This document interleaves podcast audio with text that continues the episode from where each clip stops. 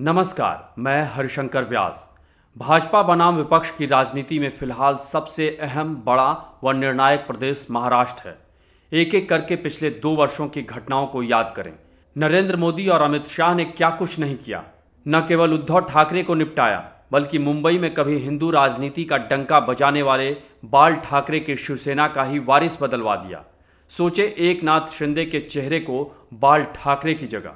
क्या बाल ठाकरे जीवन में कभी भी भाजपा या जनसंघ का मुँह ताके दिखलाई दिए? भाजपा के पिंजरे में कभी शिवसेना का शेर पालतू हुआ? शेर के गले में कभी पट्टा बंधा था? इसलिए महाराष्ट्र में जो हुआ है या जो चल रहा है, वह कई मायनों में पूरे देश की सियासी शक्ल है। इसलिए इस सियासी गपशप का शीर्षक है, महाराष्ट्र से समझी जा सकती है देश की राजनीति। कहा जाता था कि देश की राजनीति को समझना है तो हिंदी पट्टी की राजनीति को देखें। इसमें भी बिहार को राजनीति का केंद्र माना जाता था। कहा जाता था कि हर बड़े राजनीतिक आंदोलन या बदलाव की शुरुआत बिहार से होती है। बिहार के नेता 24 घंटे राजनीति करने के लिए विख्यात या कुख्यात रहे हैं। लेकिन अब महाराष्ट्र की राजनीति को देखने की ज़रूरत है। महाराष्ट्र की दोनों क्षेत्रीय पार्टियाँ कमाल की राजनीति कर रही हैं। उनकी राजनीति को डिकोड करना मुश्किल हो गया। पता ही नहीं चल रहा है कि शरद पवार की पार्टी और परिवार महाविकास अघाड़ी के साथ हैं या भाजपा के साथ।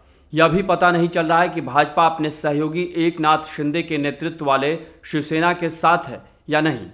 कांग्रेस और शिवसेना का उद्धव ठाकरे गुट एक साथ है या नहीं, यह भी अंदाज़ा लगाना मुश्किल है। सभी पार्टियों के नेता सबसे मिल रहे हैं और अलग अलग सिग्नल दे रहे हैं। हाल की शरद पवार की गतिविधियों को देखें तो यह हैरानी होगी कि कोई कैसे इस तरह की राजनीति कर सकता है। जिस दिन संसद का बजट सत्र समाप्त हुआ, उसके अगले दिन पवार ने गौतम अदानी के टेलीविज़न चैनल पर एक इंटरव्यू दिया, जिसमें उन्होंने कह दिया कि अदानी समूह पर आई हिंडनबर्ग रिपोर्ट की संयुक्त संसदीय समिति, यानी जेपीसी से जाँच की ज़रूरत नहीं है।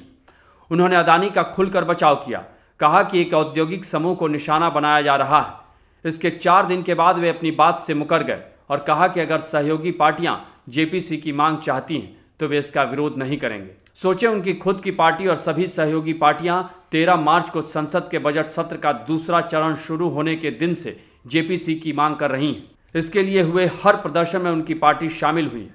लेकिन एक महीने बाद वे कह रहे हैं कि यदि सहयोगी चाहते हैं तो वे जेपीसी का विरोध नहीं करेंगे। उनकी पार्टी के दूसरे सबसे बड़े नेता और महाराष्ट्र विधानसभा में नेता विपक्ष अजीत पवार ने भी अदानी का समर्थन किया। उन्होंने कहा कि शरद पवार ने जो कहा है वह पार्टी की लाइन है। इसके बाद अजीत पवार ने एक अलग घटनाक्रम में प्रधानमंत्री नरेंद्र मोदी की डिग्री पर उठाए जा रहे सवालों को खारिज किया। साथ ही आम आदमी पार्टी को निशाना बनाते हुए कहा कि डिग्री का मामला नॉन इशू है। उन्होंने प्रधानमंत्री मोदी की जमकर तारीफ़ की। इसके बाद वे मुख्यमंत्री एक नाथ शिंदे से मिलने चले गए। जिस दिन अजीत पवार और शिंदे की मुलाकात हुई, उससे एक दिन पहले शरद पवार ने उद्धव ठाकरे और संजय राउत से मुलाकात की। उसके एक दिन बाद दिल्ली पहुंचकर मल्लिकार्जुन खड़गे और राहुल गांधी से मुलाकात की। ध्यान रहे, देवेंद्र फडणवीस ने बताया है कि 2019 में अजीत पवार ने भाजपा का समर्थन शरद पवार के कहने पर किया था। उनके कहने पर ही उप मुख्यमंत्री पद की शपथ ली थी। सोचे चाचा भतीजा की क्या राजनीति है? वे एक नाथ शिंदे के साथ हैं, भाजपा के साथ हैं, उद्धव ठाकरे के साथ हैं या कांग्रेस के साथ हैं? इस बीच 9 अप्रैल को महाराष्ट्र के मुख्यमंत्री एक नाथ शिंदे और उप मुख्यमंत्री देवेंद्र फडणवीस अयोध्या पहुँचे। और रामलला के दर्शन किए। वहाँ शिंदे ने कहा कि प्रधानमंत्री मोदी अयोध्या में भव्य राम मंदिर का निर्माण कराकर बाला साहेब ठाकरे का सपना पूरा कर रहे हैं। वहाँ हज़ारों की संख्या में शिव सैनिक ले जाए गए। उनके आगे भाजपा नेता फडणवीस की मौजूदगी में शिंदे ने बाबरी मस्जिद का विवादित ढांचा गिराए जाने का श्रेय शिवसैनिकों को दिया।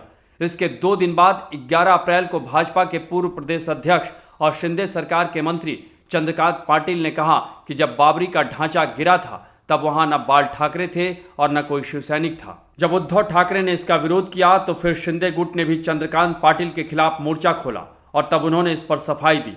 हालाँकि अभी तक एक नाथ शिंदे को शिवसेना और बाल ठाकरे की विरासत नहीं मिली लेकिन अभी से भाजपा उनको काटने में लग गई है।